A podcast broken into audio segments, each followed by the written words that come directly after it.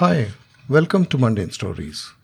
My name is Vinod, and in this fortnightly podcast, I present real stories of ordinary people drawn from the humdrum of everyday life. This episode revolves around a service provider whom I encountered a few decades ago in Ahmedabad in Western India. I had taken a hopping flight to Ahmedabad to meet an old friend of mine. I was actually on my way to Jaipur, but opted for an overnight halt to spend some time with this friend, as I had not met him for some time. And this halt could be conveniently managed without derailing the rest of the business.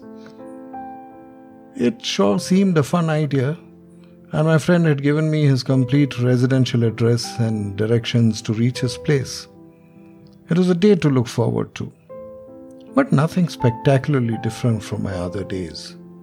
A mundane day with an old friend. The flight got delayed by an hour, but I didn't worry as I had all the time in the world.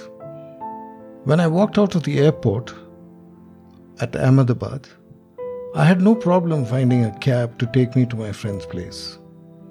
It was a boring, long journey from the airport, and I just yawned and immersed myself in the sights and sounds of Ahmedabad. After what seemed a never ending drive, my cab driver informed me that we had finally reached our destination. We were in the colony, but I needed to check up the exact location of the house. I inquired from a passerby and was pleasantly surprised to discover that we were just 100 meters away. I got down from the cab and walked excitedly to my friend's place. As I approached the house, I saw that there was a big lock on the front door. That's when I got an inkling that it wasn't going to be a usual day. I don't easily lose hope, and so strode across to the neighbors and asked if they knew about my friend. Oh, yes, the man said. Uh, only yesterday we met to discuss some problems faced by us in the colony. Any idea why the house is locked? I asked, and explained that I was new to the city and had come down the mo- by the morning flight from Mumbai. Oh, I see, said the man. They were here in the morning, but both of them left as usual for work a little before 10. My flight was delayed by an hour, sir. Oh, that seems to be the cause of your problem.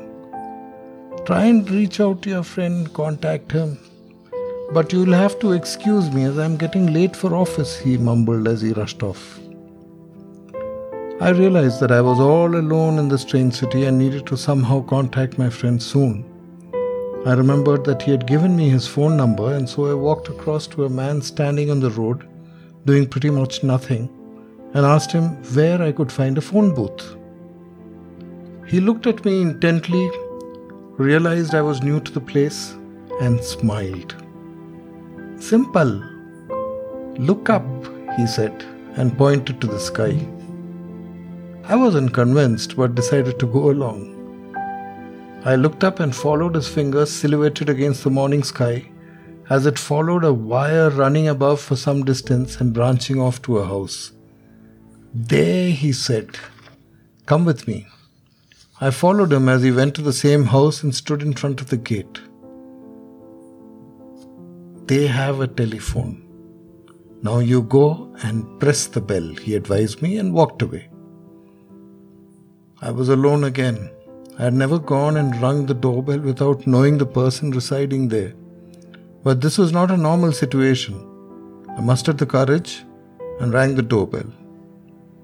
Thereafter, I froze. It took a few minutes before the door was opened. An elderly gentleman in pajamas and disheveled hair stood with a quizzical look and inquired what the matter was. I put on my most polite of expressions and narrated my sad story of reaching late in a new city and missing my friend, whom I now needed to contact urgently. This story takes place in the mid 80s when mobile phones were not even heard of. The gentleman's expression changed to one of deep concern. You have the phone number? he asked. Yes, yes, I have it here and showed him the entry in my diary. Okay, no problem, he said. Please come in, he said as he ushered me in. We entered a large living room and my host walked briskly to a switchboard to switch on some more lights. Then he escorted me to the telephone in a corner of the room. I was being treated like royalty. Too good a man, I thought to myself. Please sit down comfortably, he advised me and pointed to the sofa next to the telephone. Before I could settle down, he was beside me, switching on and adjusting a pedestal fan so that the breeze was on me. I smiled. You're welcome, he said, with utmost courtesy, and added, Please relax and make your calls. I was floored. Never in my wildest dreams had I expected a stranger to welcome me to his home and treat me like royalty while extending the privilege of making use of his telephone. While dialing my friend, I looked around the room. It was decently furnished, which meant they were well to do middle class folks who appeared to be quite traditional going by the choice of colors and styles. My friend's landline number was engaged for quite a while. But when I finally got through to him, he was relieved and also thrilled to know that I had finally landed. It took a few minutes for him to give me the complete address and directions to reach the place. I immediately disconnected and got up. My host had just then come in and seeing me standing, walked up to me. I did an impromptu speech conveying how pleasant an experience it turned out to be and how unforgettable this courtesy was for me. And finally, my deep gratitude to him for helping me in a situation where I felt completely lost.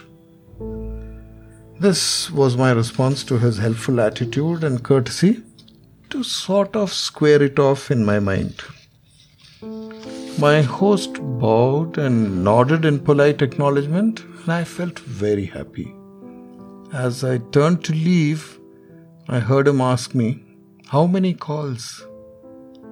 Only one call, I said, smiling, and explained. There were repeated dialings because the phone at the other end was engaged. Oh, okay, no problem. One call only. So one rupee, please, he said, smiling. I handed over a rupee, knowing that the phone booths charged a rupee for a call. But somehow, in my mind, his entire behavior and the demand for the rupee just didn't gel together. The man seemed extremely courteous, sensitive, and kind hearted until the last minute when he transformed into a cold commercial being whose earlier behavior now seemed very transactional. But I'm not sure. What do you think?